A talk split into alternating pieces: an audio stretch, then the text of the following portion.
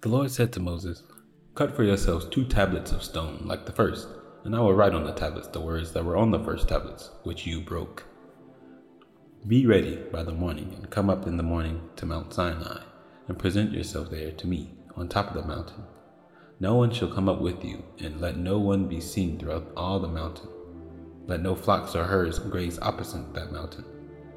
So Moses cut two tablets of stone like the first, and he rose early in the morning and went up on Mount Sinai, as the Lord had commanded him, and took in his hand two tablets of stone. The Lord descended in the clouds and stood with him there, and proclaimed the name of the Lord.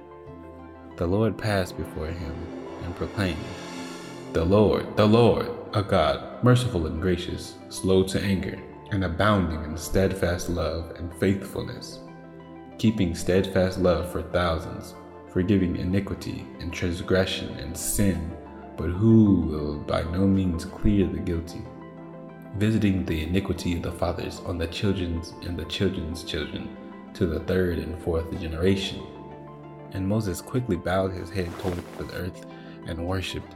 And he said, If now I have found favor in your sight, O Lord, please let the Lord go in the midst of us, for if for it is a stiff necked people, and pardon your iniquity and our sin, and take us for your inheritance. And he said, Behold, I am making a covenant before all your people. I will do marvels, such as have not been created in all the earth or any nation. And all the people among whom you are shall seek the work of the Lord, for it is an awesome thing that I will do with you. Observe what I command you this day. Behold, I will drive out before you the Amorites, the Canaanites, the Hittites, the Perizzites, the Hivites, and the Jebusites. Take care lest you make a covenant with the inhabitants of the land to which you go, lest they become a snare in your midst. You shall tear down their altars and break their pillars and cut down their asherim, for you shall worship no other God, for the Lord, whose name is jealous, is a jealous God, lest you make a covenant with the inhabitants of the land. And when they whore after their gods and sacrifice to their gods, and you are invited, you eat of his sacrifice, and you take of their daughters for your sons, and their daughters whore after their gods, and make your sons whore after their gods. You shall not make for yourselves any gods cast of metal. You shall keep the feast of unleavened bread. Seven days you shall eat unleavened bread, as I commanded you, at the time appointed in the month Abib. For in the month Abib you came out of Egypt. All that open the womb are mine.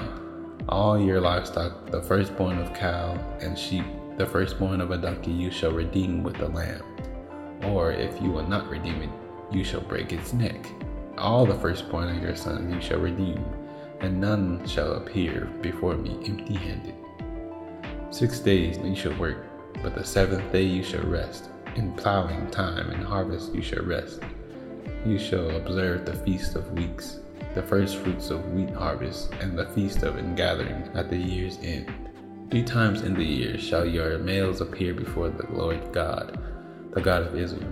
For I will cast out nations before you, and enlarge your borders. No one shall covet your land.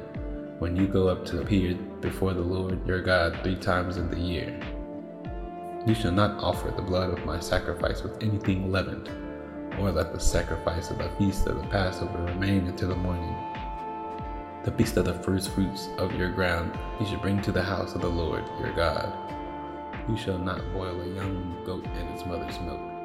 And the Lord said to Moses, Write these words, for in accordance with these words I have made a covenant with you and with Israel.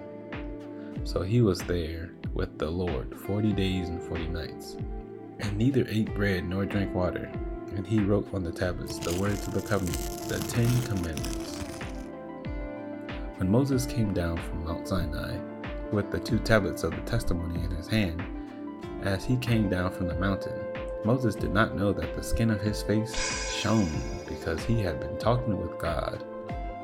Aaron and all the people of Israel saw Moses, and behold, the skin of his face shone, and they were afraid to come near him. Oh, oh my goodness, what is that? But Moses called to them, and Aaron and all the leaders of the congregation returned to him, and Moses talked with them. Afterward, all the people of Israel came near, and he commanded them all that the Lord had spoken with them in Mount Sinai. And when Moses had finished speaking with them, he put a veil over his face. Whenever Moses went in before the Lord to speak with him, he would remove the veil until he came out. And when he came out and told the people of Israel what he was commanded, the people of Israel would see the face of Moses. That the skin of Moses' face was shining. Ooh, is that that L'Oreal that? Ooh, micellar water? Mm. And Moses would put the veil over his face again until he went in to speak with him.